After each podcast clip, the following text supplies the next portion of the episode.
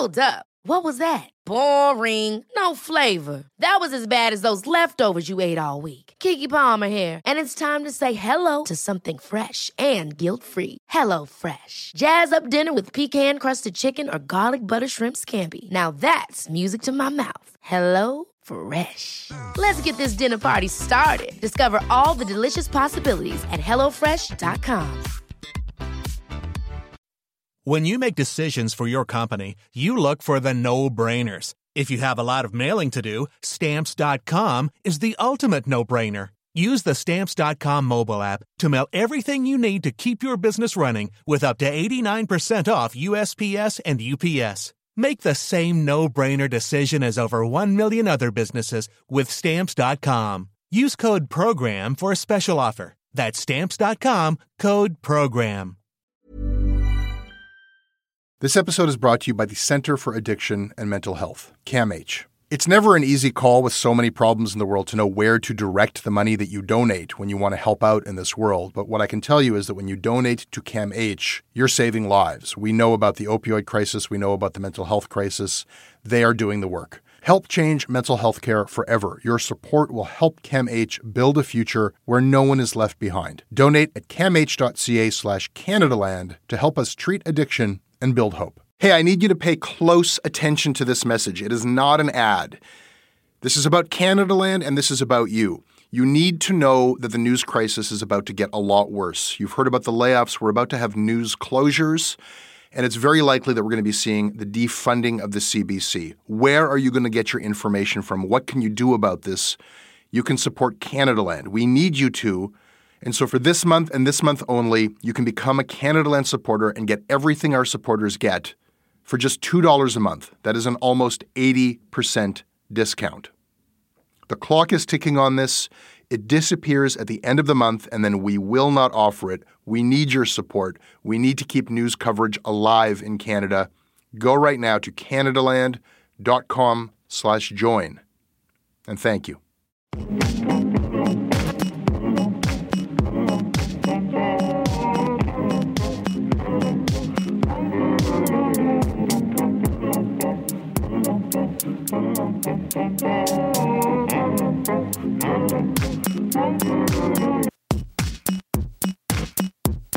Kady O'Malley might be the first journalist in Canada to ever get paid to tweet. She's paid primarily to tweet. She is the Ottawa Citizens online mobile team journalist. They describe her as Canada's first mobile focused political journalist. She also writes in the paper. She's a fixture, whether you're a journalist on Parliament Hill or if you follow Canadian news and politics online. You cannot avoid Kady O'Malley, and you don't want to. She has 65,000 followers. She has tweeted almost 200,000 times. She's doing an old job in a new way, and I had a chance to speak with her just a few days after the Liberals' surprise majority victory on her home turf in Ottawa. Wait for it.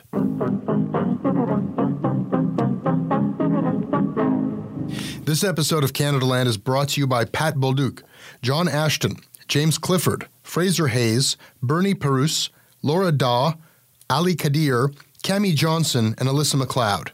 Alyssa, why did you decide to be awesome? Because I believe that an independent media free of government or corporate influence is essential to a healthy democracy. This episode is sponsored by BetterHelp. Uh, it's amazing the things that we tell ourselves to talk ourselves out of getting help. Anybody who's actually gotten help knows that the process of getting things off your chest, of taking your stressors, your problems, and just like not letting them be bottled up, working through just conveying them to somebody half of the battle is just doing that. You unburden yourself. And you know what? If you have a real mental health professional, no, they don't have magic bullets or magic words that make it all go away. But often they can help you see things a little bit differently and guide you to strategies or tools or to a new perspective that actually does help. As the largest online therapy provider in the world, BetterHelp can provide access to mental health professionals with a wide variety of expertise in mental health. Because you listen to this podcast, you get 10% off of your first month at betterhelp.com slash Canadaland. That's betterhelp.com slash Canadaland. This episode is brought to you by the Center for Addiction and Mental Health, CAMH. We hear a lot about the opioid crisis. We talk a lot about the mental health crisis. These are serious problems. These problems affect us all. They've affected my life and my community. They're not intractable problems. I don't know what's going to solve them on a policy level, but day to day, helping people, that's what CAMH does. They do it on the ground when people need help, and they do it through research. The team at CAMH gave our team a tour of their facilities, and we were really just blown away by the incredible heroic work that they're doing every day. They treat everyone with dignity, and their research is seeking and finding real solutions for everyone around the world. Help change mental health care forever. Your support will help CAMH build a future where no one is left behind. Donate at camh.ca slash Canadaland to help CAMH treat addiction and build hope. This episode is also brought to you by CJFE. Canadian Journalists for Free Expression are mounting a legal challenge, a charter rights challenge to Bill C 51, along with the Canadian Civil Liberties Association. Who do you think has the best chance of challenging Bill C 51, the new Liberal government or CJFE? I don't know. My money might be on CJFE. Maybe yours should be too. But CJFE doesn't just do major projects like that to extend your free expression here in Canada. They also help out when journalists get in trouble overseas. I asked Tom Henheffer, who runs CJFE, what kind of stuff they do. Overseas, we assist journalists in distress, journalists who are facing death threats, are facing jail terms. We pay for legal defense. We pay to have them uh, relocated to other countries, to safe countries. We pay to uh, to pay for emergency surgery and other medical expenses in some cases. Listen, I volunteer for CJFE. I am a member. You should become a member too. Go to cjfe.org. Click Become a Member and find out about the perks and pub nights with journalists and the annual review, all of which you will get when you join me and become a member. Membership is reduced drastically for listeners of this podcast. CJFE.org. Do it. What even happened where are we now? What is going on? I'm sorry to open up with a Grandpa Simpson like question, but I feel like the universe has shifted in some way that I have yet to comprehend. I'm in. A, I've been in a daze I since think Monday. we're all still trying to kind of figure out what this all means, mostly because even when you looked at the polls coming into this weekend, I think, well, I, I, can only speak for myself and, you know, the people that, that I was talking to, but I think we all kind of expected a minority. We didn't know whose minority, and it started to look more and more likely at, towards the end that it would be a liberal minority. But that's a different headspace to be in when you're kind of anticipating that because you're also sort of mentally planning the constitutional, you know, crisis and then the aftermath and then the thing I, I lived through two minorities. The thing where every con- every budget bill, every money bill, every throne speech bill, there's this constant threat that the government will fall and you'll be put into an election. And, Yeah. and I've been getting, I think all of us have sort of been getting our heads ready for that, and then we end up with a majority, and it's like, well, this is weird. So this is our thing for the next four years. So what now? Because you must have been on hold all summer. Everything was happening throughout. Yeah. Um, And then you had a very real possibility that four or five months from now, we do this all again. Right. And again, living through two minorities, including actually two surprisingly uh, long lived minorities, we went through a whole lot of will there or won't they election crises, uh, particularly the second time round. Um, you just, there was a sort of mindset you went into where you, you knew always that six months you, you couldn't plan a vacation more than maybe two months ahead of time. And even that you were kind of tempting the fates because there was always the possibility that you could have a snap confidence vote that things could come down and that you were going to be in an election. And it was a very weird way to live. We then had you know four years of majority. And i think a lot of us were kind of expecting you know well that was nice. Now let's get back into minority time. It feels like there's like a, pause for like deep reflection and, and to to you know and even within everybody who I think we've been running from story to story from talking point to talking point. I mean it's been a very dramatic and I think pretty nasty process. I wonder to what extent the response like puts to rest a lot of the things that we get obsessed with. There was a larger story going on in people's minds of just enough change Yeah, I think it's true. And it's so trite to say that you know the election, you know, change versus not change. And I think that if you if you kind of look back, there were all these sort of subplots. There was, you know, the niqab, which we will not soon forget that episode in Canadian politics. Um, there were there was the debate over the debates. Remember that? Yeah. There was, you know, oh no, Justin Trudeau is not going to balance budgets. He's lost the election. If you, it's kind of fun to go back and look at how many times various, you know, media outlets and pundits and other parties declared that the Liberals had lost the elections. It was like a weekly occurrence. It was Yeah. like, well, there they go. They were contenders, but then they said that thing about small business, and now it's all over. Uh, so I think it's been kind of a humbling experience as far as that goes for all of us in terms of our our, our skills at, uh, at at soothsaying the future. Are we like taking that to heart? Like, I, mean, I I include myself in this. I think that you know you get into a lifestyle of like what's hot, what's new, what's what am I on now, and you know is that even a lesson that can be beat into our heads? Uh, you know that hot moment is often like not not just not like you know revealing, but actually could obscure what's really going on. I think the trick is to really appreciate the hot moment and to boggle over it and say, oh my gosh, this is a hot moment. Here are the things that are happening. But to at all times try so hard to resist the temptation of saying, and that means we're going to go to this next moment and this next moment. And before you know it, you've sort of planned out six months in advance. And that's not always the way it goes. So it's, it's important to kind of observe and be in the moment. And sure, I mean, a little speculation is fine, but always keep your mind focused on the fact that you could be completely wrong about everything. Yeah. And you have to be ready to be flexible and jump onto that new thing that's actually happening rather than doggedly pursuing what you think, you know, the, the, the dreaded narrative.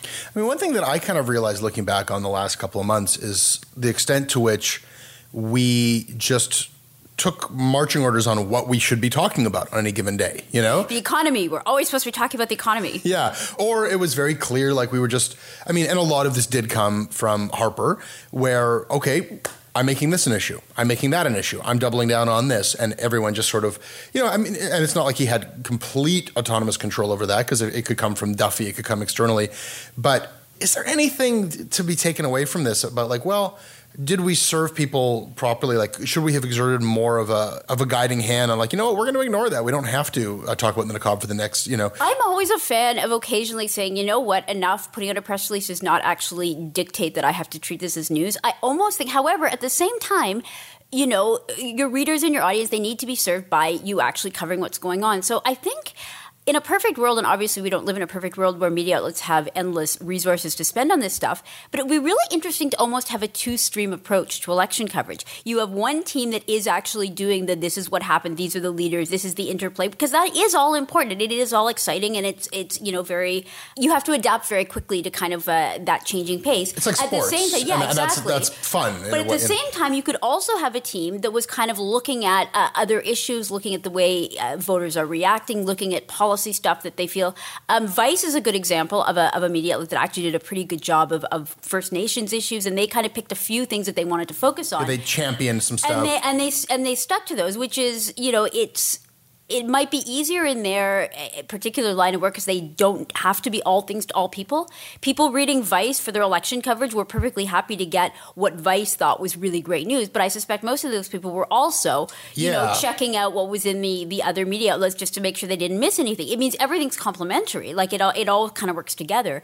But it is uh, it, it would be interesting to see if that would end up producing a more uh, more of a mix in terms of intensity of the coverage. That's an interesting thing that you suggest there. That, like, I mean, yeah, nobody's getting like, like what's happening Mm-hmm. today in politics from Vice, but it, they they pick some territory and they make a niche out of it.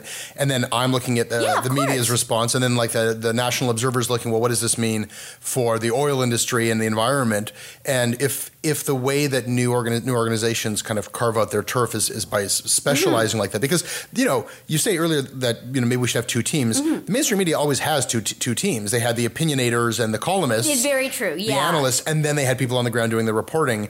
But there's almost like a weird information loop between those, where there was, you know, yes, you're getting an editorial as a part uh, from a piece of reporting, but they just feed directly into each other. you don't always get to do the other. Uh, one thing that I that I did, uh, I guess it would have been maybe two weeks ago. No, it was right after the Liberal platform launch, so it would have been yeah, I guess about a week and a half, two weeks ago.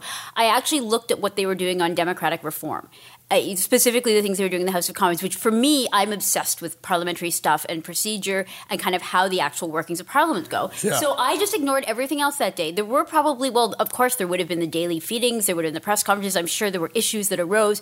I ignored that for the day, and I just like focused on this, this separate thing, and kind of uh, did my best at analyzing and, and sort of putting out what I thought the pros and cons and kind of the realistic uh, and not so realistic aspects of it. So you can't. You, no one has the luxury of being able to do that all the time. But I think that it, uh, I, I am lucky to have you know I have bosses that will give me the freedom of saying, you know what, I'm just going to like tune out from this main event for like a day or two and do this other thing because I think this other thing is going to lead to something very interesting. and nerd out on parliamentary yeah, procedure. exactly, and sort of you know, and, and again, I'm not talking about disappearing for weeks at a time, and Yeah. then, you know, coming back with maybe 200 words on something. But sometimes it is good to be able to kind of pause and get away from the the, Yeah. the constant and and just sort of look at something else. It's harder during an election because you're always.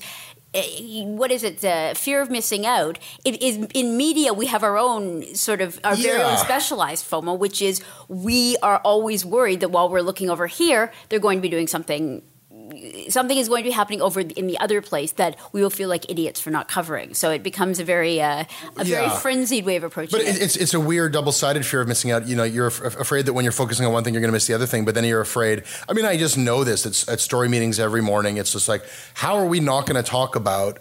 You know, whatever. Like, I open up the Arrival paper. I listen to the Arrival broadcast. They're talking about this, and there's still this concept that people are listening to the one broadcast and, and not the other, the one newspaper, not the other. It's almost like an algorithm that's broken, which is like somebody reads it in the Globe and Mail or whatever, CBC. Okay, how, what's our take on this? Well, what does your take have to be on that? Yeah, it's you true. It, it, it's absolutely true. But we we're a competitive industry at the same time as we're all sort of uh, covering the same thing. And we We're do- competitive for weird reasons. Don't, you, don't you think like is it actually like the news consumer is is uh, going to judge one like the Globe and Mail's coverage of that day of the Duffy trial against the National Post coverage of that day of the Duffy trial? Like it's better it's, if See, you're when like I wear my consu- my news consumer hat, I actually I look forward to both of them. I really want to read what the Globe has to say, and then I really want to read what the National Post has to say, and then I want to go look at like every other piece of coverage I can find. I only do if, if, if, if they actually, you know, if somebody's like, okay, well, let's let's take it, let's a, a different angle, or let's find something new about it. And if you can't, or if that's sort of diminishing returns, it's like, well, just look at something else. There's a million things you could be looking at. There, there really are, but yeah, we do feel we feel compelled to, you know, treat our readers if they're in a bomb shelter, and the only publication they get a day is whatever we're handing them. And With fewer resources than ever before, so those redundancies are actually quite costly. It, it, you know, you're again. If I were, if I were, you know, running a media outlet, maybe I would have more of a sense of how to go about, you know, dealing with that. But hey, I just, I just write my stuff, Yeah. do, do my things, and, and I am happy to say that there are a whole lot of news outlets in Canada, and I pretty much enjoy reading all of them. Apart from the resource management side of it, I kind of had this moment where I was like, oh, I, I just realized the extent to which the way that I engage with a topic is dictated by like outside forces and not like the media, but politics. Mm-hmm. So, you know, I opened the paper like, wow, Justin fucking Trudeau is the next prime minister. And it hit me for the first time like, that's so weird. It was so determined by this, oh, he's not ready thing, or trying to make him into a clown, mm-hmm. and that's so politicized that I, I don't think we ever had a national debate around the idea of dynasty. Like, I'm not so big on dynasty. Like, I wasn't big on W. And it's pretty obvious, I think, without taking anything away from the guy, that it's not by any you know, accomplishment, uh, you know, that this is particular. He, he needs to be named Trudeau to have gotten the opportunity when he did. And there's a conversation about are we like, what, what is it about people that that's a big plus, you know? Well, it's, it's. I mean, it's an interesting question. If he were named Justin Trudeau and he were Paul Calandra, for example, would we be? You know, would, would, would it all have sort of transpired as it did? I think it's it, it becomes impossible to yeah to like separate the sort of legacy from the actual guy, but. At the same time, the trouble with dynasties is okay. What are we going to do? Are we going to like you know put generational term limits? Are we going to say that you know once one member of a family has come to a position of high office, then you know not their children, maybe the grandchildren are allowed back in the ring? It, it does become really it becomes really difficult. I'm getting the sense that you and I are very different thinkers. No, it's not a policy question. I just like what is it about people that we like like kings or we like like the son of? That's a weird thing that you know. I don't think we ever actually you know because it felt like you were giving a point to the other side hmm. for those who wanted change. You know that that never actually got hashed out. And you know I, I think a lot more of the guy than I did at the beginning of the campaign. But but you know, that's almost a separate issue from just That's so strange. Yeah, that, uh, that we did is- that. It it could have been anyone weird- out of 35 million people. We chose that guy. It is a weird thing that happened, but you know, I mean, you kind of saw it happening through the liberal leadership, and then there, I mean, there were there were many, many, many moments along there where it looked like it was going to Canadians were resoundingly not going to choose, Yeah. you know, the party headed up by Justin Trudeau. So you know, it was kind of a, it was a, a high risk, high potential gain strategy for the liberals, and they managed to luck out on it. I, I actually think like you know Gerry Butts for prime minister. Like that, like, that seems like that guy. Uh, uh, hey, Katie Telford, man, Yeah. Katie Telford for prime minister. Yeah, I think it's it's one of those situations where people are like he's got some good people around Mm-hmm. him, and, and I think everybody's kind of crossing their fingers that he has some good people around him. Well, and I mean that's uh, to be fair, that's also true for both, you know, for, for Tom Mulcair and for Stephen Harper. You you you don't get to that position, you don't get anywhere near that position without having some people around you that are really really good at that stuff. No one is a one man band prime minister or one woman band prime minister. Yeah. Even Elizabeth May has advisors, Sure. and she's you know probably the closest of any of them to someone who can almost do it all herself. They you you need the team approach. You just can't do it all by yourself. Yeah, no, that she's the closest to sort of an indie rock kind of thing. Yeah. But, but after like Ignatieff, you had to wonder like, wow, nobody knows what they're doing over there, and and so I guess somebody did this time. Yeah, well, I mean, I guess third strike. Yeah. This, this, I mean, it is interesting to imagine because again, there were many points along the election where it looked like the liberals were just going to go right over the cliff. Wasn't this so consequential? Like, if this went the way that we thought it was gonna, and it was Mulcair's, Yeah. like that would have been it for forget Trudeau, the party. Yeah, well, that's exactly it. Like this was kind of their last, you know, their last. Uh, And chance. instead, it's a majority. Like that's a What can you pretty do, big right? swing. yeah. I'm sure Michael Ignatieff is kind of gazing at the results and wondering, you know, what was it? Why wasn't I that guy? He needed the goatee. Perhaps, perhaps, perhaps that was it. Yeah. the tattoo. Here's another Grandpa Simpson kind of question. What do you do? Like, what is your job? Because you sort of are the first person maybe to ever have your particular version of your job. Um, I, I mean, in, in one sense, I do. I, I I cover politics. I look at what's going on. I try to figure out my own angle. I try to figure out questions that people need answers, and then I, I do my best to kind of write it up in a way that's going to be uh, both interesting and informative. I hope. I take it as kind of a challenge to grab something that's maybe not you know seen as super fascinating, like political financing or you know or, or election law, and try to get people excited about it. That's always kind of the challenge, right? Is to get people interested in what you're covering. Um, you know, on a on a daily basis. I, I when I wake up in the morning, I never know for sure, most likely, what I'm going to be doing that day. It tends to be in the next couple of hours that something either comes up, and you know, I want to write about it, or my bosses are like, "Hey, here's a thing." What do you think of this thing? Do you have things to say on this thing? And then, you know, can kind of get into it. I mean, it will, of course, be very different when Parliament gets back because it does become the beast that dictates much of our lives. We, we live by the bells just like everyone else. The MPs keep you hopping, and you really never know what you're going to be doing at any given time. That's the case even in majority. So I, I suspect that uh, I will find myself covering a lot more committees, covering a lot more House battles, covering a lot more Parliament with, when we finally have a Parliament again. So it's Yeah. been interesting not having that. I, I kind of miss it. We're a few years past the point where it's sort of gee whiz, she uses Twitter. Yeah. But, but I think that Gosh, I hope so. that those stories are you're uh, glad to be past them, I'm sure. But I think what's unique about your space amongst parliamentary reporters is that, like, it almost feels like digital is your primary platform. It is my primary like that, and that's actually official in your job. Yeah, title. that is. I'm mobile first. I like legitimately am. That's my my primary. Like when you're to, like- tweeting, you're doing your job.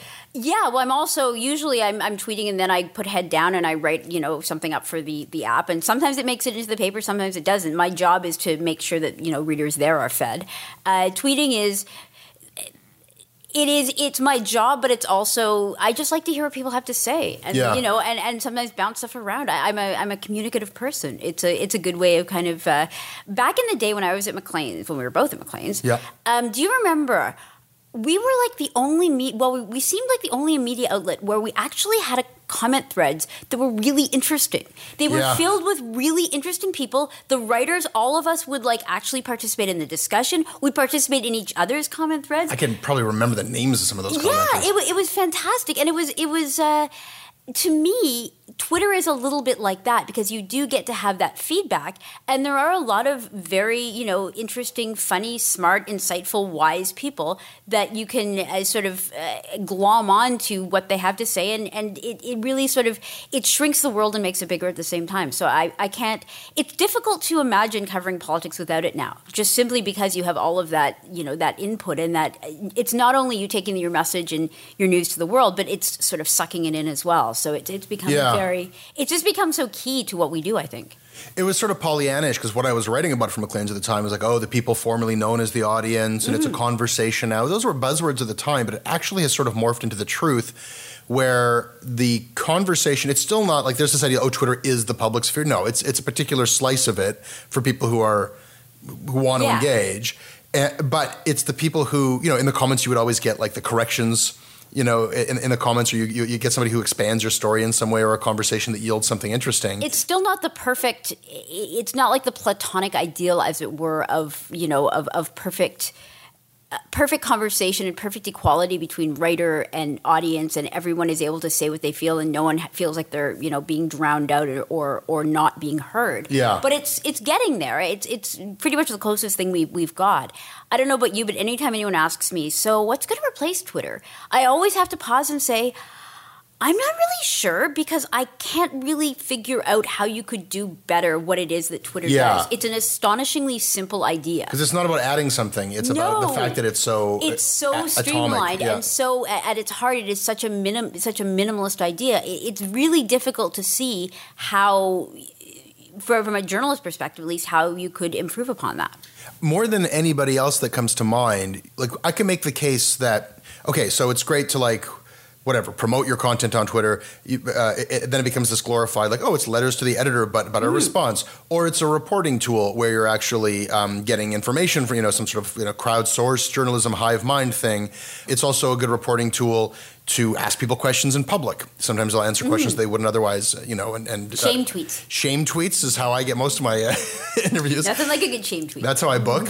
but all of that sort of imagines that you're using a reporting tool and then you go report in a newspaper. Mm-hmm. And more than anyone else, and I would actually be curious to know on like a measurable level, when you are reporting, when you, Kady mm-hmm. O'Malley, are reporting on Twitter, you might be reaching a larger audience than when you file paragraphs in the newspaper. Entirely possible. You know how Twitter is. You can have a follower, but who knows if that follower is logged in in the last Yeah. six months. So it becomes really difficult to actually, you know, to know how many people you're talking to. And plus, people, you know, I don't know about you, but I follow, how many people do I follow? I think I follow about 900 people. Yeah. I mean, I use lists because I'm not insane. So I'm able to, you know, kind of uh, keep some tabs on it, but I'm sure I miss stuff. So you can never be exactly sure how many people are going to be paying attention to what you're saying, but you should always assume that.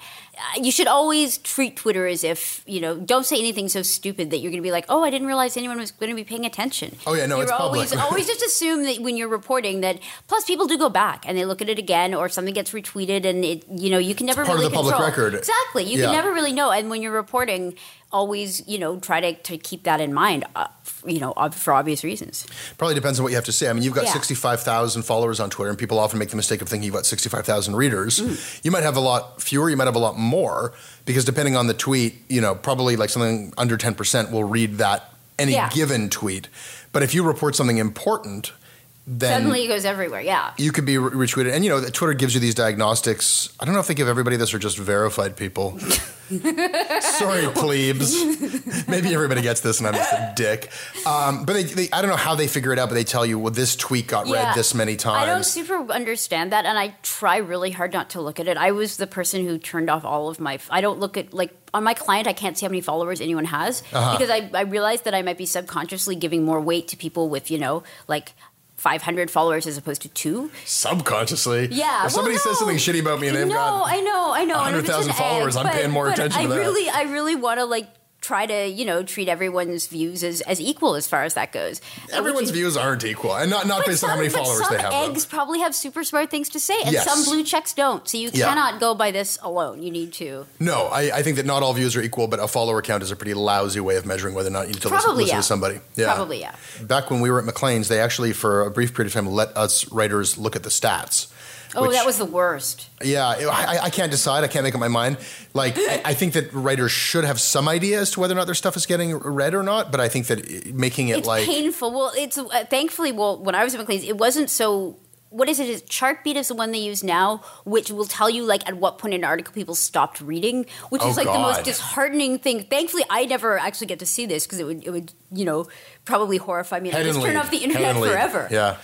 In general, back in those days, 2006 ish, a big but not huge Maclean story online would get like 10,000 views. And I'm sure you routinely have tweets that, you know, I, I realize this at a certain point that like the social media audience may be overtaking the other audience. It's true, but since we all need to eat, Yeah. we've got to figure out some way of balancing the two. Yeah, and you know, I know that Post Media just today announced that they killed their um, their tablet. I mean, even as the Star is pumping millions into their tablet project, uh, we'll see how that goes. As who the Citizen had a tablet magazine, is that right? Yes. I think they were getting like about eight downloads a day or something like that. I honestly don't know, but I get, I gather, I gather, I get the impression that you know, yeah, the, the decision was made to you know make the app the central uh, focal point for online news, which does kind of make sense. yeah, and and they they killed it today. And- Yes, and- yes, they're all dead. Yeah. Um, R.I.P. tablets. this is how we're going to monetize online. Doesn't look like it's going to. Well, the thing is, you can you can monetize the the apps to an extent if you get your little clicky ads in them. I think the tablet thing, and again, this is just based on kind of what I've heard and what I've seen.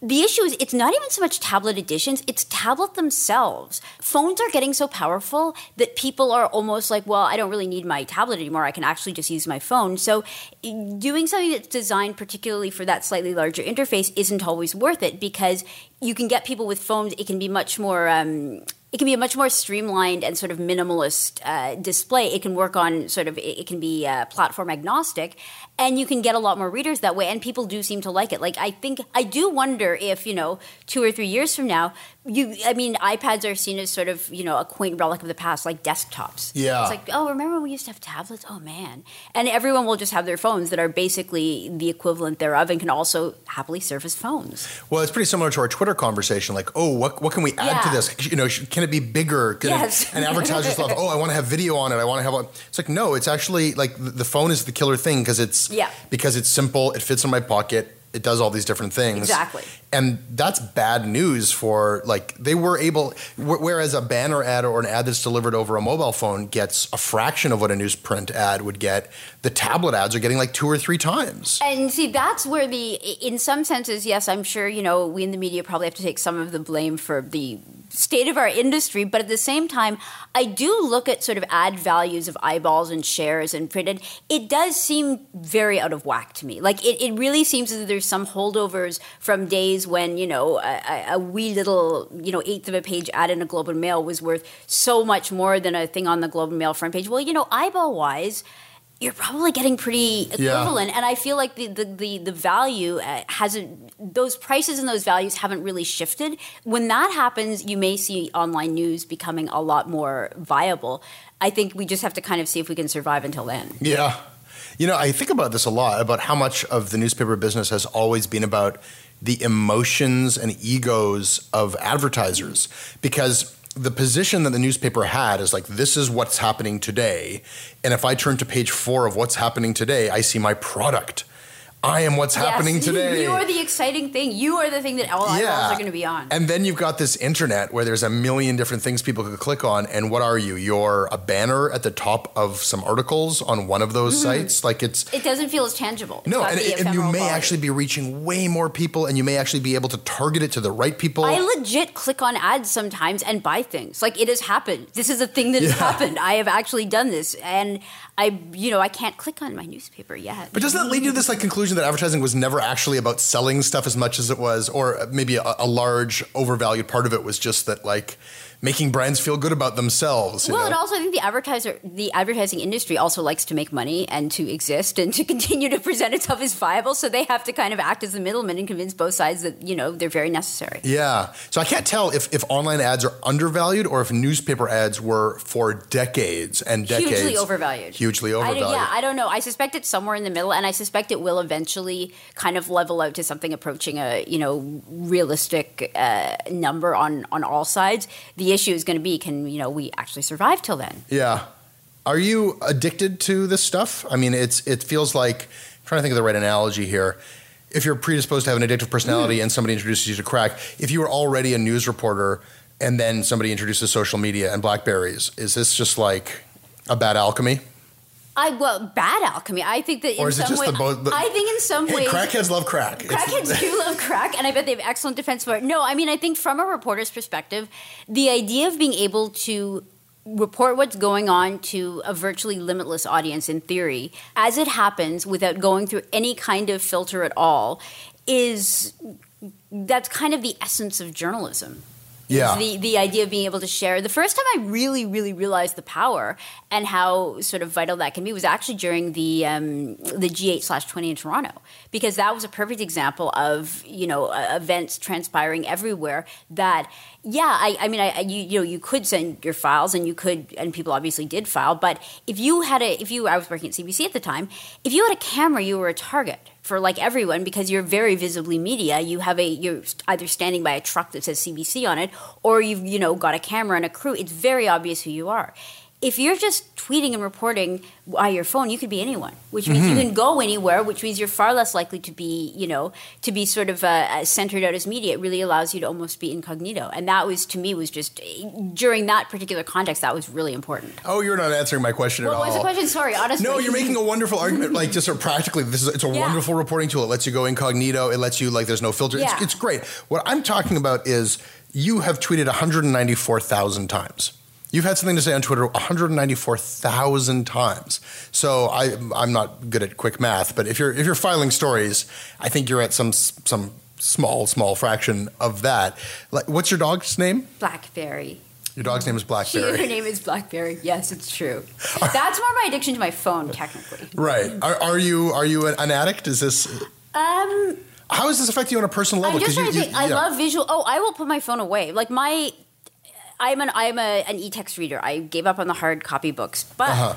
I read on an actual Kindle. It is not a Kindle that is attached to the internet in any way other than books go on it. There is no email. There is no web. Yeah. If I'm sitting there and I love reading, I, when I'm reading my book, it's just me and my book. There is an addictive quality to having something that nobody else in the world knows about and having to tell everybody about it. You know, being the intermediary, being a reporter. Yeah. There's juice there. Absolutely, but I think that's been the case as long as you know we had pens. I know, but the process yes. just got like like Yeah, much quicker. Yeah, we, we went from like Tylenol threes to to I'll keep going back to the hard, hard narcotics, but it just it really like you could just constantly be reporting now. It's true, but you know, I would go crazy if I spent all of my time reporting because Yeah. sometimes you actually have to, you know, tune it off and you know go go watch Netflix or go for a walk. And you can do that with your e-reader with now, yeah. Oh, or yeah, just you know, just get out, just go do something entirely different from reporting. I, it is, you're right. You do need to be able to put down the tool.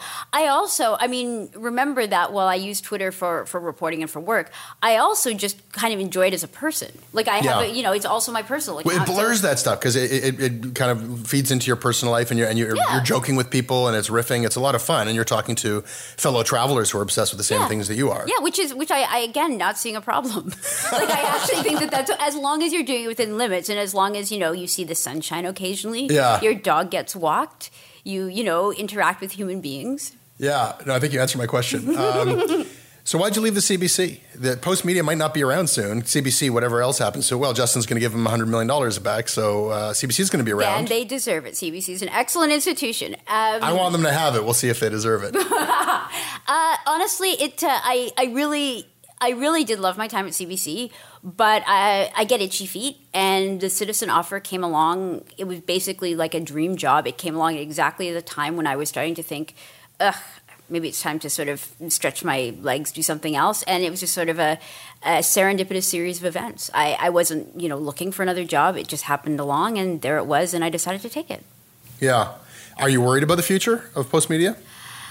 Um, you know, honestly, uh, again, you know, as you said, Justin's going to give the CBC $100 million. When I was at CBC, it was during, you know, conservative years where there was this constant threat that, you know, we were, well, we were constantly losing money. They were constantly, the budget was being cut. And there was always this sort of specter in the background, like, and then, you know, they're going to privatize and sell the entire organization. So, I don't think I'm any more worried than I was then. I think that working in this industry means you live in a perpetual state of not being sure that your profession is going to continue to be viable beyond, say, six months to a year. I wouldn't, I mean, honestly, maybe I'm in denial, but it's not actually much worse than Postmedia.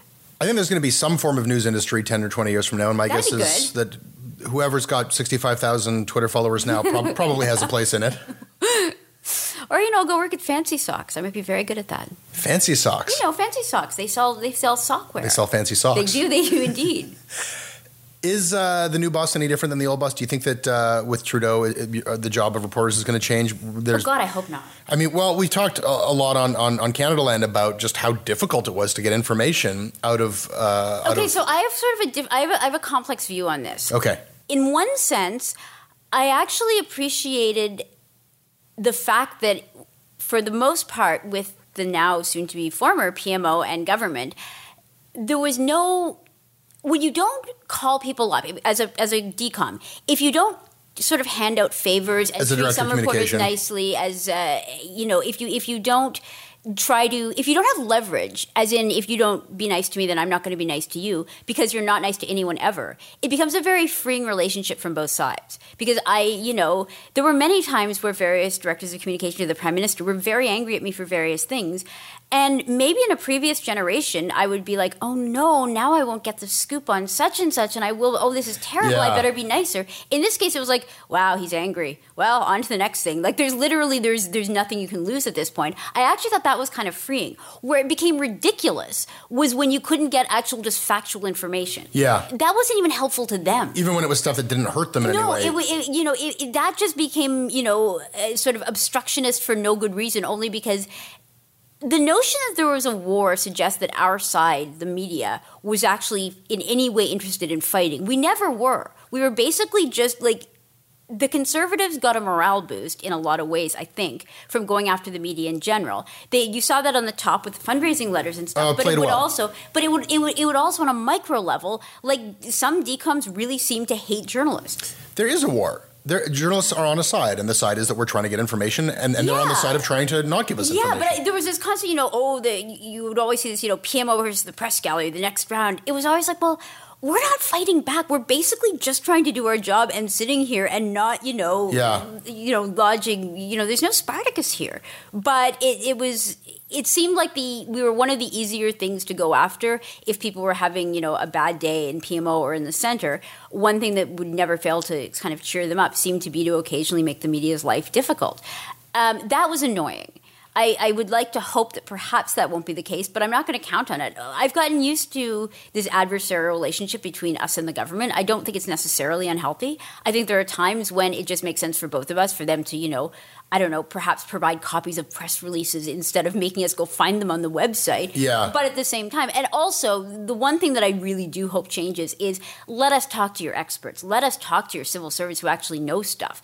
Don't make me talk to a ministerial staffer who really doesn't have any more idea than what I know about this issue that I'm asking them and is just reading the talking points that were pre- prepared to her by PCO, which were prepared by someone, the person who I should actually be talking to in the Four first days place, after it was who a news can story. answer my question. So that is something I would like to see. But beyond that, yeah. I can't tell if I should be depressed by what you just said because, you know, the days when it was relationship dependent and it was a relationship management thing and which reporters are liked by government officials, like there's a big problem with that. Yes. You know? And yet, for everybody just to be reduced to like as a to a functionary, you know, like I don't have to worry if you like me or not because you, you have your marching orders and you're not going to stray from them. Mm-hmm. I have mine, which is to try to rattle this out of you one way or the other, and that's just what we're going to do. Maybe it, it's more honest. It would be well. It, w- it would also be great if you could have a happy medium where it could be, you know, hey, you and I, we actually might, you know, go out and, and, and grab a beer together. But right now, I am trying to get this information. You are not giving it to me. This is work. Then you know everything else comes is separate. But I'm not going to stop doing my job. You're not going to stop doing your job simply because there's you know a friendliness there. Friendliness doesn't have to imply control. Uh huh. You can in fact separate these. I Yeah. think these aspects. Yeah. And I think you have to worry about being spun if you're too much of a friend. Oh, absolutely. Well, that's what that's what I mean. That's why you have to separate them, and that's why you have to. You know, I've got, I do have, as I'm sure all journalists do, have uh, you know friends in all parties, and they, you know, sometimes they'll say like, "Here's our argument," and I will listen, but I'll, I'll say like, "Are you just spinning me again?" It's like, okay, no, no more spin. We're done. We're just moving on to a different issue. You have to, you have to always be aware for it, but Does that happen? Are you out like socially and you wonder if somebody's working some angle on you, like try, trying to you know slowly sway you or? Oh, or oh, absolutely. Yeah. Yeah. Do you think that that's deliberate, or do you think? I mean, what, no, I don't. No, no, I don't think it's a sinister plot. I think that they genuinely believe what they're, you know, trying to say, and they really would like to persuade other people. Ideally, journalists who are writing about it and making their life difficult of, of the rightness of their views. And there's nothing, you know, inherently wrong with that. people do drink the Kool Aid. If you if you're in Yeah. the culture of a party, or if you're in the culture of an organization, you ultimately get passionate and convinced and swayed. Well, and particularly, this is a self-selecting uh, for in all political parties. The people who gravitate and who end up being staff and who end up working there all are, for the most part, people who did so and and and you know started in the first place because they genuinely believe in what the party was doing. So you know, in in that sense, it's not even so much as they drank the Kool Aid as they came, you know, pre-drunk. They they they wanted to believe that's how they turned up, and now they're just going to you know bring the cause to the world. and these are the people you choose to hang out with. Well, some of them are. Oh, well, the other ones are journalists, so like pick your poison. Kady O'Malley, thank you very much. Thanks for having me.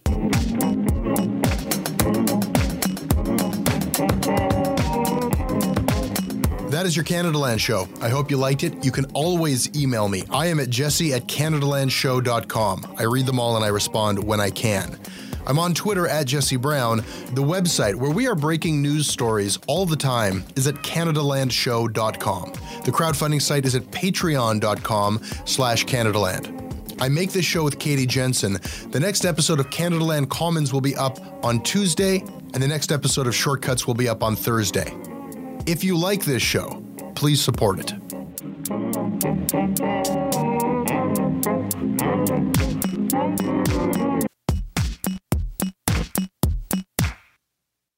Hey, I need you to pay close attention to this message. It is not an ad. This is about Canadaland and this is about you. You need to know that the news crisis is about to get a lot worse. You've heard about the layoffs. We're about to have news closures, and it's very likely that we're going to be seeing the defunding of the CBC. Where are you going to get your information from? What can you do about this? You can support Canadaland. We need you to. And so for this month and this month only, you can become a Canadaland supporter and get everything our supporters get for just $2 a month. That is an almost 80% discount. The clock is ticking on this. It disappears at the end of the month, and then we will not offer it. We need your support. We need to keep news coverage alive in Canada. Go right now to canadaland.com slash join. And thank you. Ever catch yourself eating the same flavorless dinner three days in a row? Dreaming of something better? Well, HelloFresh is your guilt-free dream come true, baby. It's me, Keke Palmer. Let's wake up those taste buds with hot, juicy pecan-crusted chicken or garlic butter shrimp scampi. Mm. Hello Fresh. Stop dreaming of all the delicious possibilities and dig in at HelloFresh.com. Let's get this dinner party started. A couple of years ago, a cop was shot dead on a deserted pier in the tiny nation of Belize. The only other person there that night was a frightened young woman, found covered in blood. By all appearances, it was an open and shut case. But not in Belize, where this woman was connected to a mysterious billionaire who basically runs the place. Justice will not be served in this case. She's gonna get away with it. Or will she? White Devil, a Campside Media original. Listen wherever you get your podcasts.